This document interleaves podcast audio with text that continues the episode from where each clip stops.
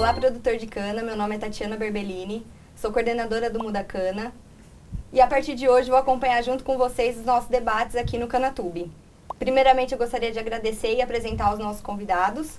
Então, hoje temos aqui Glauber dos Santos, gerente de conta-chave PSEG. Oi, Tati, eu que agradeço aí o convite, poder estar participando. Estava ansioso aí por receber um convite, né? A gente tem acompanhado aí alguns eventos e na mídia, como que o programa Canatube está tomando uma proporção legal. Então, espero com, poder compartilhar um pouquinho com vocês aí é, uma experiência que a gente vem vivendo aí com o assunto que vai ser tratado no evento, no curso de hoje.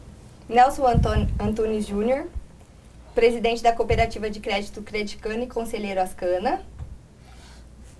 Eu agradeço o convite de vocês, eu espero aqui que a gente possa estar tá trocando conhecimento e agregando a essa cadeia dos produtores de cana que é muito importante e José Augusto Picão, diretor sócio-proprietário da Nova Informe. Muito bem. É, olá, telespectador. Agradecer no primeiro momento a Orplana pelo convite. Nós somos contadores da própria entidade, da Orplana, e há muito tempo já estamos atendendo os produtores rurais na área contábil. Bom, agora que estamos todos apresentados, é, hoje o nosso tema é condomínios de produção e consórcio de ativos agrícolas. Então, para iniciar o nosso debate, eu passo a bola aqui para os nossos convidados sobre as diferenças básicas entre os dois modelos. Então, por favor, algum dos nossos convidados. Posso começar? é, na verdade, é, o que a gente percebe com relação a, a, essa nomenclatura que é dada de, de condomínio de produção é, e consórcio de mão de obra e condomínio de equipamento e máquina, então gera um pouco de de confusão. Eu acho que é legal a gente tentar esclarecer um pouco, pelo menos é, tentar trazer para uma para a realidade que a gente vive nesse setor, administrando os que estão com a gente, os condomínios que a gente administra e os, os consórcios que a gente administra. É, o condomínio de produção, é, independente de ser um produtor individual, né, ele, ele é um produtor individual, não sendo individual, ele já faz um condomínio, se ele se agregar a qualquer outro produtor, que ele tem uma área em comum, onde ele vai produzir nessa área, tanto cana ou qualquer outra produção agrícola, ele cria o condomínio de produção. Ou seja, a toda a parte de receita, toda a parte de despesa está amarrada com essa área e amarrada com os participantes daquele condomínio. Quando a gente fala de, de consórcio de mão de obra, ele já é específico para você ter a condição de utilizar uma mão de obra na área de vários produtores. Então, você agrega produtores ou até condomínios de produção agrícola para explorar essa mão de obra e otimizar esse recurso trabalhando para vários produtores.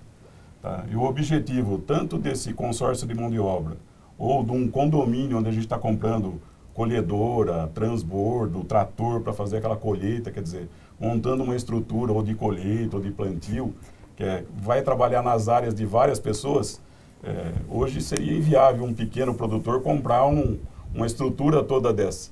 E aí você agregando vários produtores, isso se torna viável. Então você tem um condomínio de máquina. Então, da mesma maneira do consórcio de mão de obra, o condomínio de máquina, ele agrega esses produtores individuais ou condomínios de produção agrícola para otimizar o recurso e minimizar o seu custo. É importante salientar, Júnior e caro telespectador, é que para cada tipo dessa atividade nós temos uma legislação específica, né? Quando a gente fala em, em, em condomínio é, de produtores para poder tocar a mão de obra, vamos dizer assim, né?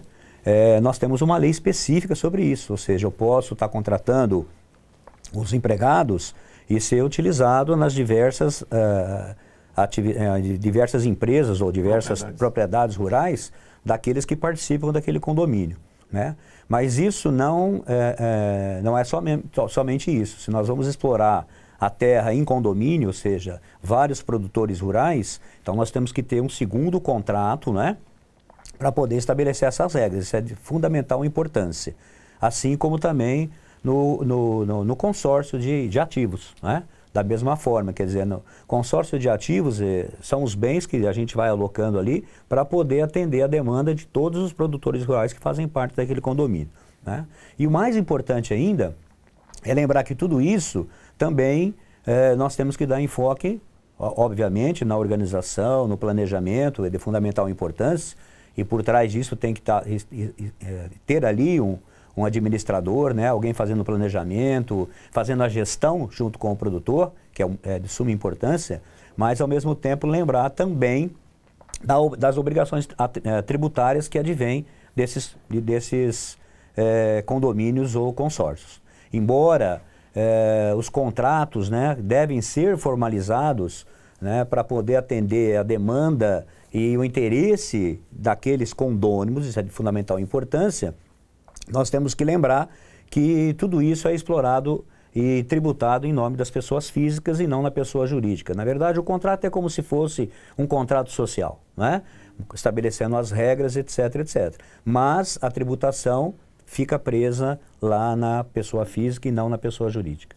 Ah, legal. E, e, hoje, então, pelo, assim, a gente pode ter um grupo de produtores que se reúne para fazer o, o condomínio, né? E não necessariamente ele está vinculado ao consórcio, né? E, e ou um outro grupo de produtores Sim. pode optar é. pelo consórcio, não necessariamente está dentro isso, do condomínio, né? É, é eu tenho muita experiência na, na, na, na parte de condomínio rural, porque é muito mais familiar. Então, na verdade, são os genitores dos filhos, ou são entre os irmãos, ou entre primos, né? Então, na verdade, é, é mais familiar.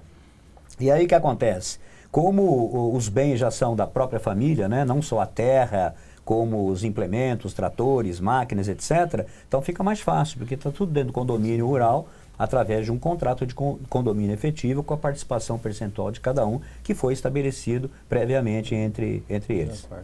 É, essa parte do, de se estruturar, de se organizar, eu acho que é o mais importante. Por exemplo, a gente tem que primeiro ter o foco de, de que sentido de, de existir um condomínio, né?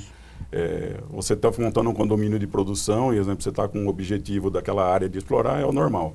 A hora que você fala de um condomínio de, de máquina, equipamento ou um consórcio de mão de obra, ele tem que ter por trás daquilo um objetivo de minimizar o custo.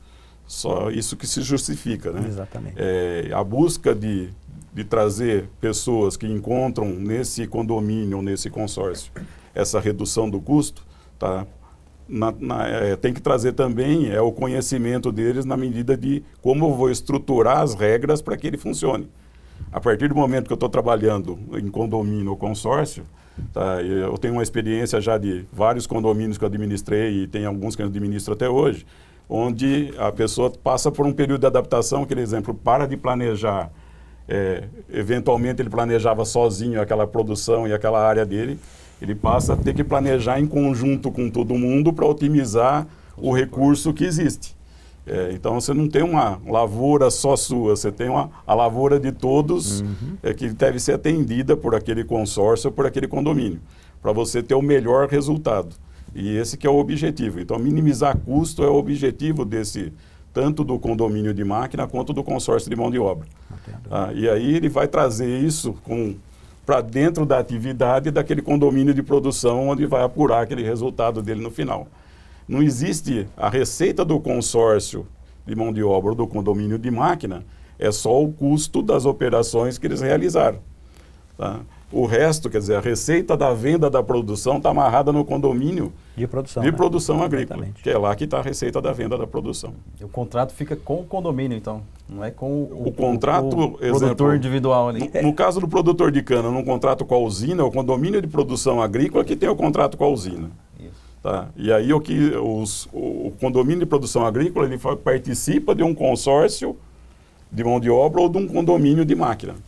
É, aquilo é uma, como se viesse uma nota de despesa. Na verdade, é um, é um recibo de pagamento que ele tem, mas na verdade é uma nota de despesa para ele Isso, do trabalho exatamente. que foi feito.